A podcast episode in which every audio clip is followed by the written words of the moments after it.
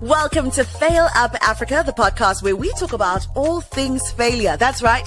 This is a podcast and this is a space where we share stories and experiences dealing with and learning from failure.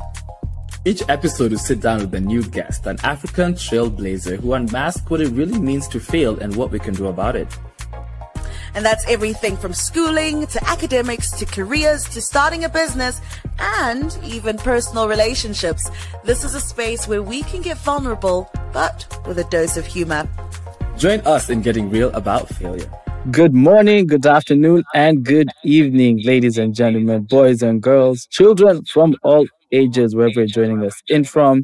Welcome back to Fail Up Africa, the podcast. Welcome back. Hope you guys are easing into the new month pretty well. It is February. I don't know where January was running off to, but we are just excited to be back here on the podcast with you guys. My name is Boniface Omina, also known as the local noisemaker, and I'm not joined alone. My partner in crime is also here on the call. Elva, how you doing? Hi, everyone. I hope that you are just as excited as we are.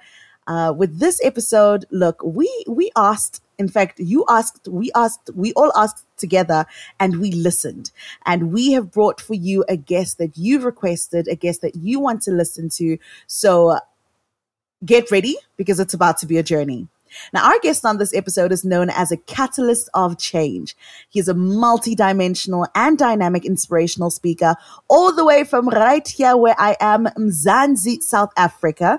In addition to being a speaker, he is also an entrepreneur, a mentor, an author, and a life coach. Although he has achieved so much, he mentions assisting individuals to navigate their lives as being something very close to his heart. Omina, tell the people who he is. Guys, I'm already feeling pressure on this podcast today because I have people who have such a deep connection to South Africa. And me and my Kenyan energy will see we'll see how, how it mixes and mingles with, with the conversation here today. Without further ado, lovely listeners, joining us on the podcast today is none other than Thabo Magano, also known as Coach T. Today's episode is yet another opportunity for us to sit down with one of the influential voices on the continent to learn more about his personal experiences with failure, his perspectives on the on the topic of failure, and what he thinks people, both young and old, can do to better navigate failure. That's right. Coach T shares with us about some of his experiences with failure, the communities that have shaped him, and his perspectives on failure and resilience. Ladies and gentlemen, boys and girls, welcome to this episode. Now, Coach T, we're going to start off. First of all, welcome to you as well. We want to just quickly remind our listeners and share with you what our pillars are right here at Fail Up Africa, the podcast. These pillars are vulnerability, reflection and learning, and always a little dose of humor. So we are asking you to get vulnerable with us, to reflect and share your learnings, and find those little moments to laugh with us as well. So let's start off this conversation by going right back to the beginning in 1990 something something. Let's go back to who is Coach T? Where is Coach T from? Please briefly share with us your origin story from your childhood and all the things that have led to where you are right now. Thank you so much for this great opportunity. Um, thank you to you and your listeners. Um, and wow, what a what an honor to just be able to be on this platform today. With regards to who Coach T is and where he comes from, um, I always say to people that I'm I'm the little boy who believed he could. Um, I come from a small village in Rustenburg called Phokeng. Um, raised uh, by you know strong-willed parents. Um, my father was a pastor. Um, and you know you grow up in the church space with very strong-willed parents. Uh, but i grew up very alone. Um, i grew up in my head a lot of the times. Um, my mom didn't believe in having friends. Um, she always believed that friends will bring expectations that she can't meet. So she always used to just discourage us from friends. Um, and that helped me in, in in a way spend a lot of time with myself um, spend a lot of time in my mind um, and as much as it was lonely then, it, it, it really worked the, the, the brain and the skill set to just be um, able to just create, you know, from nothing. And I think that's one of the biggest things that my childhood uh, taught me is the ability to create from nothing um, because I'd have to create my own friends, my own imaginary friends, imaginary toys, imaginary things. And what I wasn't aware of at the time is that what that tool was building, it was building this muscle of creativity, this muscle of seeing life from a different perspective, this muscle of observing. Um, and that's been such a great tool in the work that I do now. Um, growing up, I've got um, three siblings. I've got an older brother. I've got two younger sisters. Um, and, you know, we grew up in a very um, impoverished background, if I could say so. Uh, my parents tried where they could. Um, and unfortunately, when I was in primary school, they got di- divorced, and um, I ended up living with my father while my other siblings went and stayed with my mom. Um, and there, you know, you you you grow through a lot of tough times as well. Um, my dad lost his employment, and he ended up also passing away. Um, so I grew up also in, in more loneliness in the sense of not having much of a father figure um, in, in my life. Um, and that created such a deep rooted void, um, especially when it came to being fathered, came to seeking out a mentor. Um, and again, a void that I had in my childhood, you know, God, by the grace of God, has been the very tool that I've utilized um, to be able to be a coach in the lives of other people. Because what, what that did is that I can then recognize that pain in others.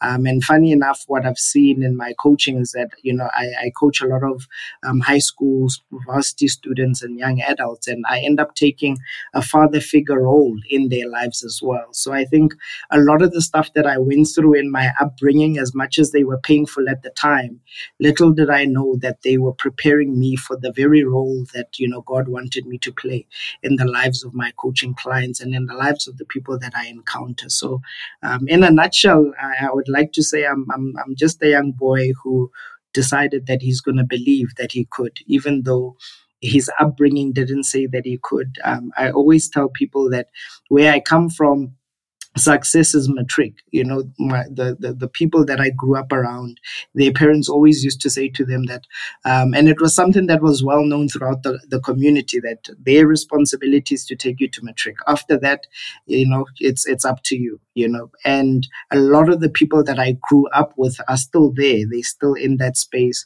Um, they haven't really moved out of that village. Um, but for some reason that that ability to stay alone that those moments of spending time alone allowed me to dream further than other people because i had to create a life i had never seen. Um, and then what that did is that i always pushed the boundaries. Um, i always wanted to seek out more and uh, i've always been able to find myself in spaces where you know where I come from says I don't qualify, but because of that eagerness and that want and that that curiosity, I could say, um, I'm here now in a space where I've been able to speak on national um, national TV, national radio.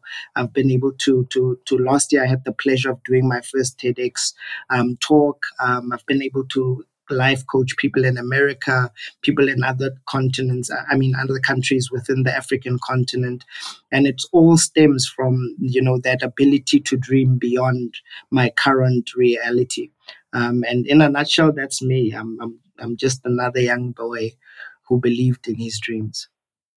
Thanks so much for sharing that, Coach T. For you, you just mentioned that success, rather, there were instances where it was mentioned that success would be equated to getting to matric. For those who don't know what matric is, could you just expand a bit on that? So I just exposed my age, right? So matric is grade 12. Uh, in our country, we call it grade 12, but growing up, it was referred to as matric. Makes a lot of sense. And it just brings to mind a lot, a lot of the conversations that we've been having here on the podcast over the past couple of episodes. You know, we touched on, you know, what success looks like for an entrepreneur and their upbringing in in education and getting into into certain leadership roles in that sector. You know, we spoke to a number of people here on near, here in near Delta, right, who who interacted with this relationship, you know, in their households and amongst their siblings, amongst their family members. And you just referenced something which I feel like is very profound, and it's how how your mother viewed relationships you know such as friendships and and how how her view and her opinion influenced how you were raised and how you were in other words cultured in this in this household environment. I'm really curious to understand the relationship that you had with the different environments that you were in. You know, for us for us to understand who you are now, Coach T, and the purpose behind your work.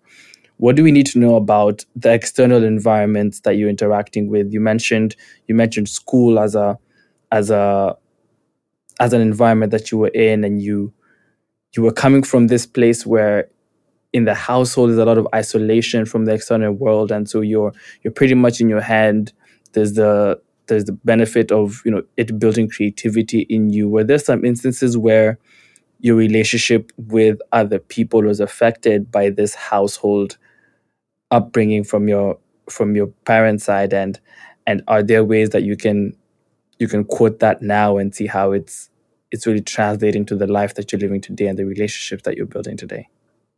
Absolutely. I i think three dominant environments that i i spent a lot of time in um, especially as i was growing up was number one was home um, and that in and of itself you know came with certain barriers and boundaries right? Because um, the truth of the matter is that people will always project um, as far as they can see in our lives you know. Um, so i understood that my mother was was projecting on me in terms of the limitations of not having friends based on her experiences with friends. Um, but what what what helped with navigating that space is that luckily for me i had the opportunity of going to school outside of the village right? And it was a, multiracial school. So there was different ethnicities different races different cu- cultures and what that helped me realize is that as much as there's this environment that i've known all my life there's another environment out there so school for me was another environment because i had to now learn a new language right in terms of english because um, i didn't know english um, i had to learn this new language of this new environment and i had to learn that this new environment um, exposes me to different things. I, I remember one of the biggest things that really challenged my thinking is at the at the beginning of every term. So after we'd come back from holidays, there was this ex, uh, um, this exercise that our teacher would make us do, where you stand up in front of the class and you sort of tell the class how your holidays were, right? And I would always hear, you know, particularly our, our Caucasian students speak about trips, speak about going fishing, speak about all of these other things that I only ever saw on TV. And what that did to me is that it created curiosity, but it also created tension because I knew where I come from, my home environment was saying, I can't be friends with these people. Whereas this schooling environment was exposing me to stuff and what that created it was creating another desire. Um, and i remember having a tough conversation with my mother once when one of my friends invited me for a sleepover you know over the weekend. Um, and she sat me down and she says i'm going to let you go but i want you to know that you must not come back here with those expectations you know? Um, and for some reason i listened but i didn't acknowledge right? So i didn't allow what she was saying to be a permanent you know restriction in my mind.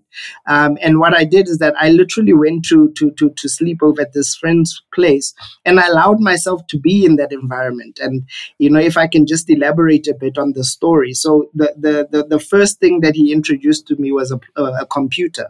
And i had never seen this before and i'm like what what's going on here? And he introduced me to FIFA. I ended up playing FIFA the whole night. And he was like, dude, we can play this tomorrow.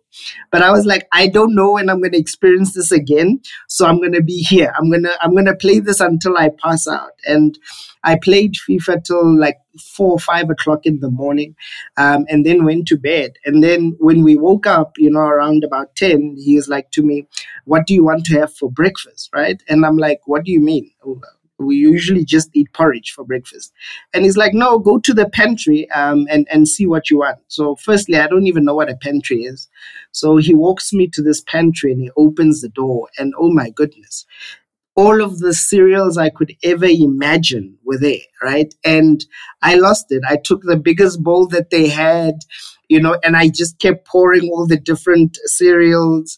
Um, and I had the time of my life. Granted, I had a stomach bug afterwards, but what matters was when I was in an environment that projected more than what my norm was, I allowed myself to fully experience that environment. And what that does is that it started to create appetites for more. My home environment came with limitations, but the school environment was telling me this is what you may have known, but there's more. And then the third environment that influenced my life was the environment I created in my mind because I knew my school environment and my home environment cannot coexist because it's going to frustrate my mother. She's always going to feel like um, she's less of a parent. I allowed my the desires that the school environment created in me to exist in my mind environment, so mentally. So I would dream a lot about the kind of holidays I'd one day take myself and the kind of places um, that I would one day want to stay in. And I remember creating this this this routine where at nine o'clock every night I would go outside, I would spend about 15 to 20 minutes praying, and then I would just watch the stars outside and just imagine and just you know relive the experiences that i had with my school friends in this other environment in my mind and what that da- did for me is that no matter how tough my home environment became because we we went through days or weeks sometimes where we didn't have food where i would skip terms at school because i couldn't afford to go to school. Um, and you know when my parents got divorced there was a lot of abuse that took place during that time um, and, and and and things like that. But that those nine o'clock sessions where i could spend in my third environment my mental environment where i could dream they offered me hope and they gave me something to work towards. And I remember it was in grade grade nine where I said to myself, keep surviving your home environment because once you pass and you go to varsity, all these dreams that you've had, you will be in a position to make come true. Um, and and so uh, growing up, I, I always you know rotated between these three environments: the limiting one of home, the school environment that was stretching my mind, stretching my creativity, letting me know there's more, and then this mental environment where I would dream and now package all of this information that life was throwing my way to say, okay, yes, there's more, but what kind of more? What more would be suitable for me? What more would i want to live? And allowing myself to live that out. I used to hate doing dishes right? But i always volunteered to do dishes because what it would do it would give me time alone and i could just zone out and be in my own world and imagine myself doing dishes one day in an apartment imagine myself speaking one day in different stages so the, the the ability to coexist in those three environments allowed me to be able to navigate them in a way where i understood which environment to tap into when i needed what and i, I hope that answers your question it it really does indeed, Coach T. I mean, so so profound. You've spoken about something that I believe so, so many, I want to say almost every African child can relate to this idea of having different environments that we exist in. But I love how you phrase it in that, look, regardless of where your home environment is, you have control over your mind environment. And that's such, that's so encouraging for everyone to hear. Uh, we're faced with a lot of, um, we're, we're facing environments that are full of failure wherever we look, you know, failure in front, failure on the side, failure behind. And it's almost like we're sometimes set up for failure but the environment in your mind is what you create of it. You know, that's what you have power over. So very, very profound. I'm writing notes. I'm keeping these for myself. One thing that stands out with everything you talk about is your interaction with people. You have a keen interest in people and people development and just supporting people overall. And so, my question is where did this interest come from? What shaped it and why people development specifically?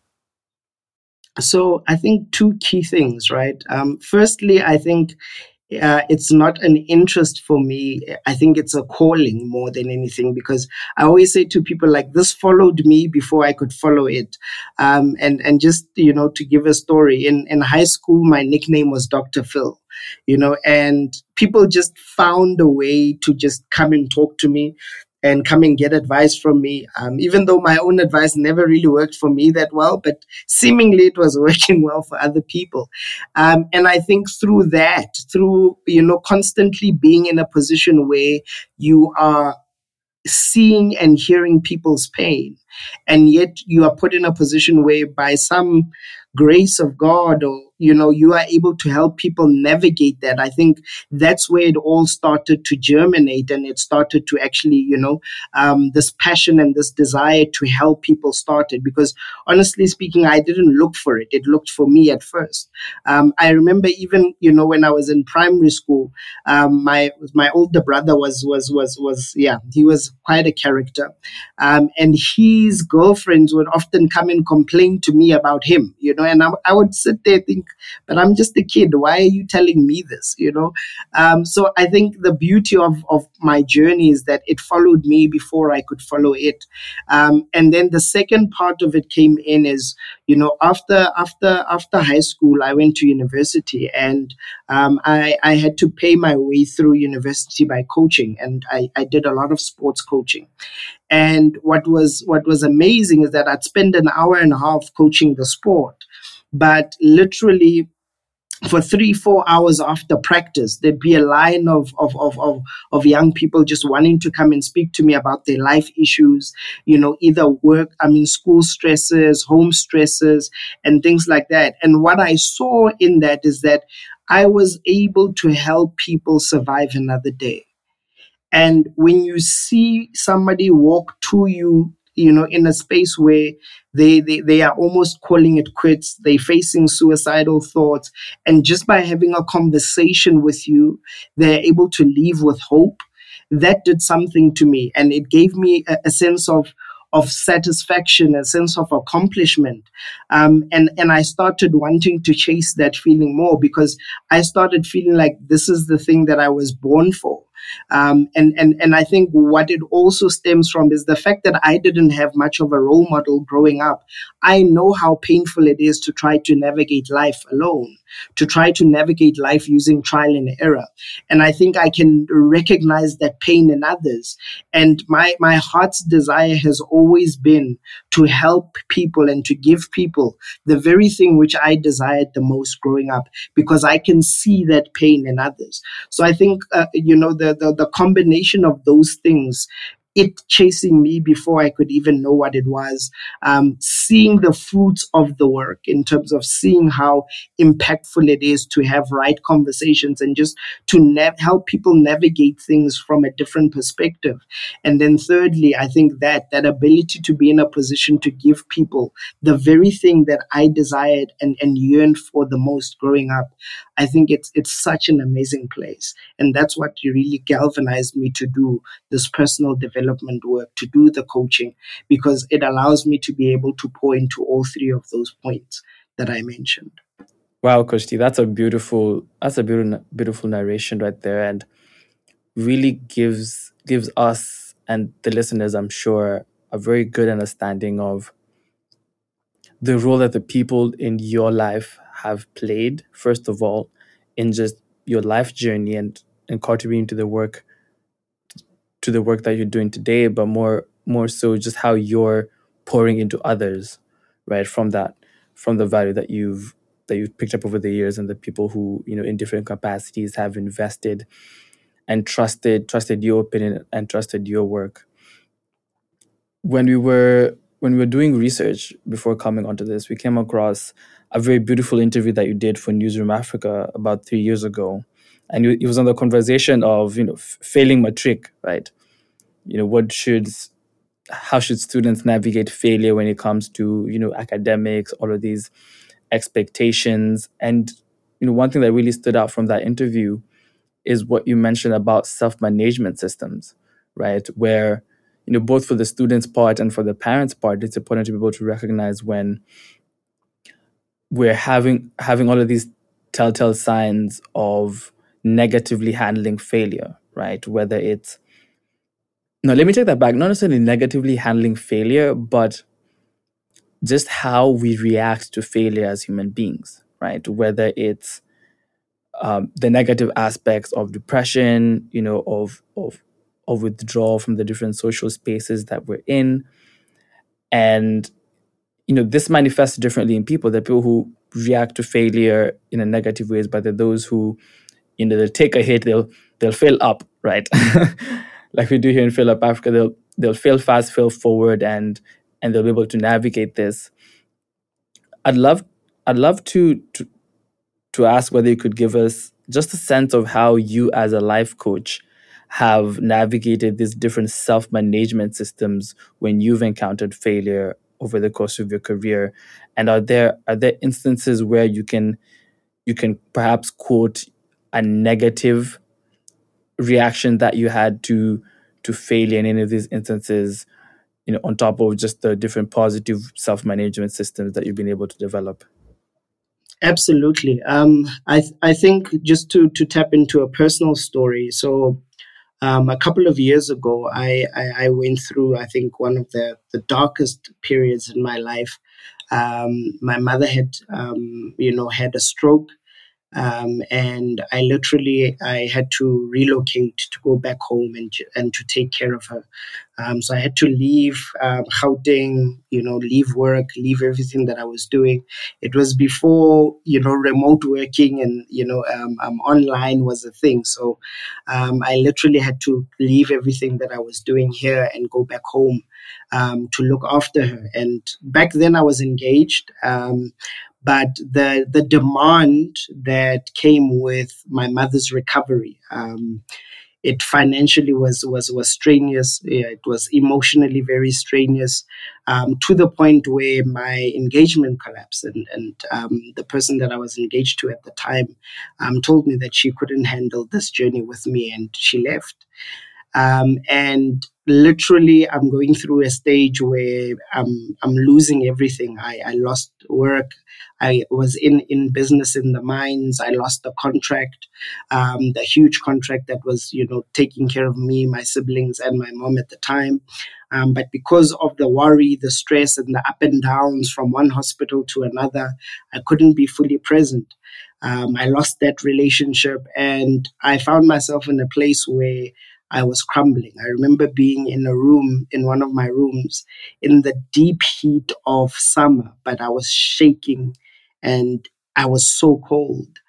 Um, I remember, you know, coming out of that room crying and driving myself to the doctor, and my doctor was like, "You're clinically depressed," um, and they put me on, you know, clinical depression medication. Um, and I took the medication for two weeks, and I kept saying to myself, "But is this is this it? Does this mean that my whole life now I'm going to be reliant on pills, reliant on external forces just to be able to survive? And yet I'm helping people every day manage their own problems. And I think the biggest failure at that moment was me recognizing that I wasn't taking the medication that I was giving other people. So the way I would tell my coaching clients to manage that kind of situation, I wasn't doing that. Um, and it was in that moment of, of, of deep depression, getting, you know, literally waking up in the morning, not wanting to open my curtains, just wanting to stay in that room, waiting for the call from the hospital to say, you know, your mom is gone. Um, it was in that place where I, I had to have an honest conversation with myself and, and say to myself, like, you're not taking your own medication. Um, and it was from that conversation that I started to then, I started to coach myself you know?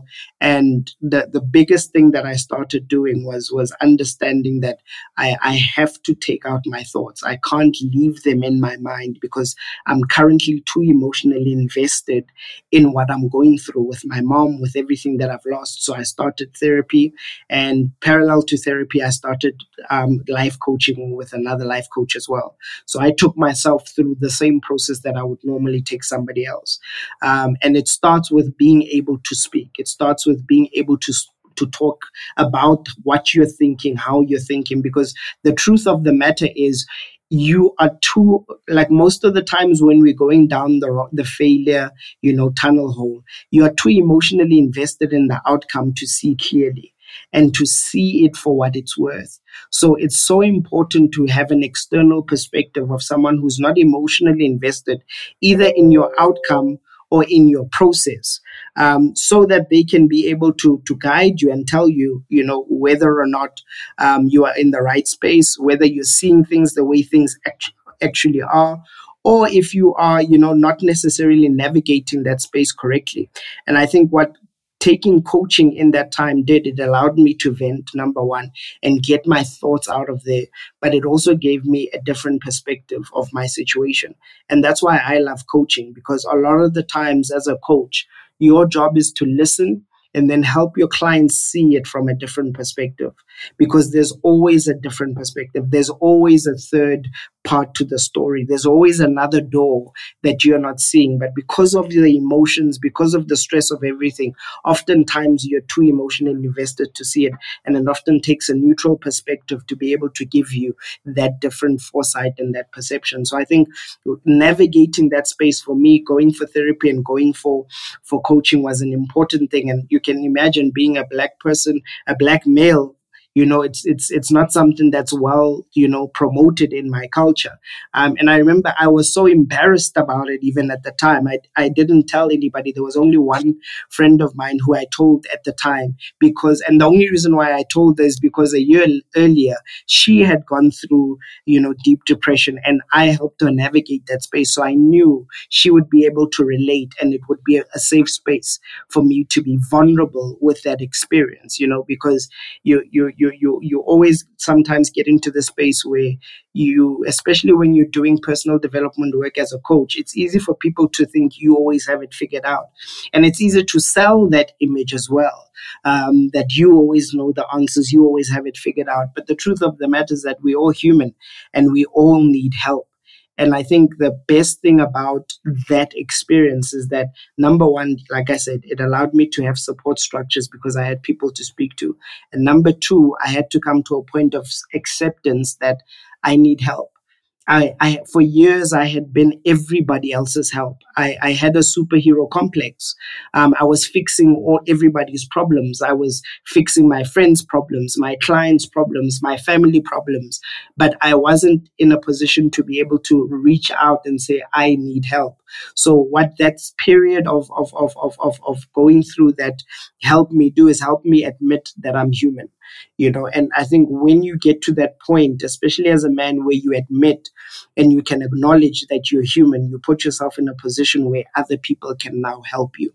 Um, so with regards to the self-management systems i think number one having somebody an external person to be able to speak to is very important. Number two getting to a point of acknowledging that I'm human. What that does is that it allows you to give yourself unconditional positive regard.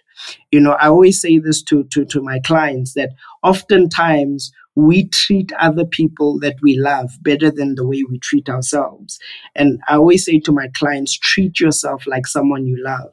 And in that season, I know I was not treating myself like someone I loved because if it was someone I loved going through all of that, I would have been more patient with them.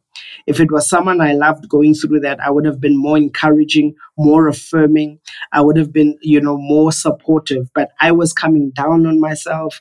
I was judging myself. I was just seeing negative, negative, negative the whole time. But the moment I became more human, the moment I accepted my own humanness, I started going through a period where I became, you know, more relatable to myself. I, started, you know, um, I remember I, I started this jar of, of, of acknowledgement and thanksgiving where I would acknowledge things that I've done right and I would I would mention things that I was grateful for. And what that started to do is that yes, there's all of this bad that's taking place, but I started to light candles of joy, candles of gratitude, candles of thanksgiving. And when you do that every day, it starts off with one candle, the next day it's two, the next day is three. And the beauty about life is you never have to fight the dark. You just have to keep putting on the light because darkness will immediately flee in the presence of light. And when I started acknowledging myself, when I started affirming myself, and I started a morning and evening routine. So in my morning routine, I would do a lot of meditating. I would do a lot of listening to worship music. I would listen to a lot of affirmation videos. Um, I started listening to, you know, motivational speakers like Les Brown, Eric Thomas. And what was that doing is that it was pumping me up up with faith that I didn't have. You know, sometimes you go through seasons where you don't have the courage, you don't have the faith, and you need to tap into somebody else's faith until you build enough of your, your own. And every time I would listen to those, whether I was driving, whether I was walking, every time I would listen to those things, a little bit of extra faith, because what it was doing, like I, I said earlier, is that I was starting to light candle by candle. And sooner or later, every morning I had this, you know, routine that will just jolt me with energy. And I started having courage to take meetings again, started having courage to look for work again, started having courage to even when I would visit my mom, even though she was still in hospital, I would leave her with courage. You know, I would tell her that we, we're going to be okay. I started praying again, started getting into my routine of reading the word again. And literally, it was those little candles that I would light every single day through my morning routine. And then in the evening, it was affirmation. I would affirm myself, you did well. You you did the best that you could. And as I started affirming myself, what that did is that I started believing in myself again. And a lot of the times when we face failure, what it does is that it causes a lack of self belief and it affirms a lack of self belief. So every time a new opportunity comes, what your mind then says to you is that, what are you doing? You know you failed the last time right? And then you begin to develop this negative this negative narrative in your mind. But when you have affirmations what that does is that it starts to reaffirm the right things. So that even in the midst of failure you then have an affirmation that says yes but you you you did fail but you you can try again. You are capable. You are able of doing this thing. And then you know just to to wrap it up i think one beautiful thing is a conversation that i had as well in this season where I've been diagnosed with clinical depression. My mom is still in hospital. I've lost two businesses and, and work, but I'm rebuilding. And I remember having a conversation with my coach at the time, and he said to me, What would change if you stopped seeing failure as an enemy and you saw it as a teacher? And that conversation blew my mind and changed everything. I remember asking him, What do you mean? Like, how can failure possibly be a teacher? And he said to me, All it did was show you what not to do. You still have an opportunity to find out how to do it right.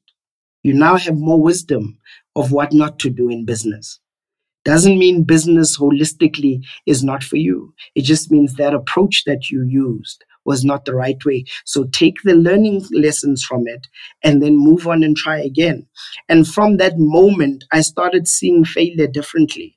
I no longer relate to failure as an enemy, but I relate to failure as a friend. I relate to failure as a teacher because it, it, it gives me lessons. I, I always say to my clients, I, I operate in wins and in lessons. There's no such thing as a loss because I'm going to get value from every experience I go through, good or bad. So either it's going to be a win or it's going to be a lesson. And I can say that because even in my life, that's what I that's what I had to do. So I sat back and I was like, okay, what's the win or what's the lesson in my mom having a stroke right now?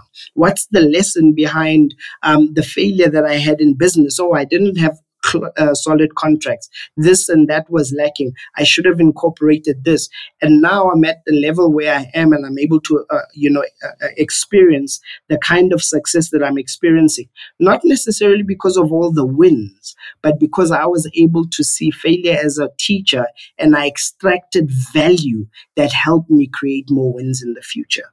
Um, and yeah, I can talk for a long time. So I think hopefully I answered your questions there. Wow, that was a that was a massive blow you just landed on us, Coach T. you had me when you drew a parallel between our relationship with failure and our relationship with masculinity as men. Because I think that's one of the deepest tunnels to dig ourselves out from mentally as men when a lot of the societal expectations on the continent for for us as African men and and in the environments that we were cultured, you know, they're they're those toxic masculine environments that we that some people grew up in where, you know, you're told not to cry as a man, or, you know, as a man you should be this, as a man you should do this, or as a man you shouldn't fail, you know, to that extent. and I think one of the most powerful things that I'm leaving this conversation with, Coach T, is you know what you mentioned about the fact that you know when you're too emotionally invested in the process or the outcome, it's difficult to be able to see clearly.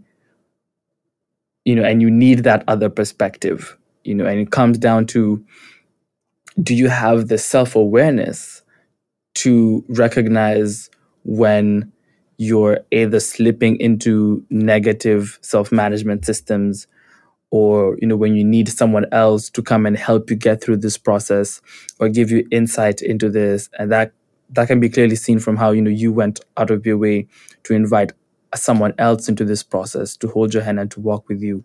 And the fact that you're doing this for other people now is just all the more inspiring. So thank you. Thank you so much for sharing that coach t. As we as we come to the end of this right? Uh, we would love to to hop into the next uh, rapid fire question segment that we do that we do at the end of this episode. And you know just in summary this will this will be an opportunity for for us to ask you a question you know a rapid fire question you know that we have. And there are a couple of rules here coach t. So you'll have to you'll have to play play our game a little bit over here right so so guests must answer the question asked of them and they must keep their answers short with little to no explanation if you tell us something juicy coach t hey we'll ask you to break that down for us but um you know we'd love to know are you are you ready for this coach t Yes, I'm ready. I'm ready. I promise to be short. beautiful beautiful all right so the so the first question i want you to think back to a time when you were 18 years old right so this is, decades ago coach t i know i know we've you know we've we've lived our life here for a couple of decades um, but think back to a time when you were 18 years old what is one mistake or serious error of judgment you made during this time Trusting the wrong friends. Where? Hey, that's a that's a heavy one. Uh, we'll ask you to expand on that after after the recording. This is exclusive content.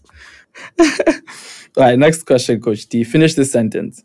The greatest gift my moments of failure have given me is The ability to know that I can overcome. beautiful, spoken like a true inspirational speaker. Love that, Coach T. Next question. Netflix is making a movie about your life. Who would play your 18 year old self in this film? Hectic. Um, I think one of my coaching clients, his name is Direlang. Yeah. He would be perfect for that role. Now it's your responsibility to make sure you send him this episode once it's out so he can hear you shout him out as, as a potential actor.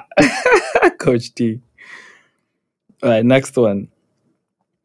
Given the context of this podcast, what is one piece of advice you would give your 18 year old self? Allow yourself the opportunity to see tomorrow, no matter how bad it gets.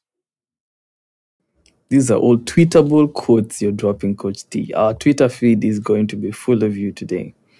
Last and final question. When you were 18 years old, thinking about your future, what did you hope you'd be remembered for? Being an impactful speaker who's filled stadiums, not just with people, but with hope. Hey, there you have it, folks. That was Coach T in the flesh. This was such a beautiful conversation, Coach T. And I know, I know, Elma and I leaving this conversation more inspired, more informed, right, than we walked in. And and to all our listeners, for those of us who have stuck around, you know, till the end of this episode, we hope you're able to to do the same, right? Walk into this conversation and be able to to empathize with with Coach T's story and and be inspired by his story as well and and for the most part be able to personalize his experiences to your life right? He has dropped some incredible gems. You know if we had more time we'd we'd definitely go deeper into this. But you know coach t i just love to to thank you and appreciate you for being vulnerable with us here on the podcast and for giving us the opportunity to to step into your world to step into your story and be able to you know to to sit with you in the emotions that we've shared on this podcast and to sit with you in the in the incredible life changing experiences that you've been through. Thank you for the opportunity. Um, I think I am just humbled. Um, again, just you know, for the work that you guys do. Um, it's just another part of my journey where you know a platform like yours you know tells that young version of myself that your dreams were valid so thank you for validating a black child's dreams today with this interview i really appreciate it thank you so much and thank you to your listeners for giving us their ear today there you have it folks if you liked what you heard please share this podcast with young people, your friends, your peers, your colleagues in school, at work, who might benefit from the experiences that Coach T has just shared in this episode. And we would love to hear from you on how you're failing up this year per usual. You know where our Instagram page is, you know, at Fail Up Africa. You know, if you want to check out our website and reach out to us, you know, through the messaging platforms on the website, you can find us at failupafrica.com.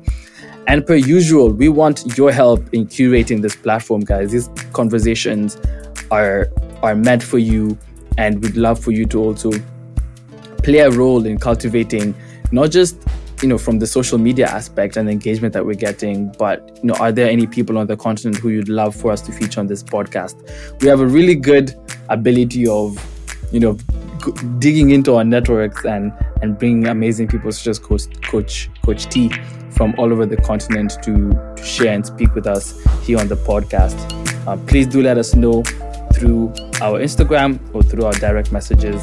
Once again, it's been real. I was your co-host Boniface Omina, joined by Elma Alcob, and we will see you next time here at Fail Up Africa, the podcast. Cheers, everyone.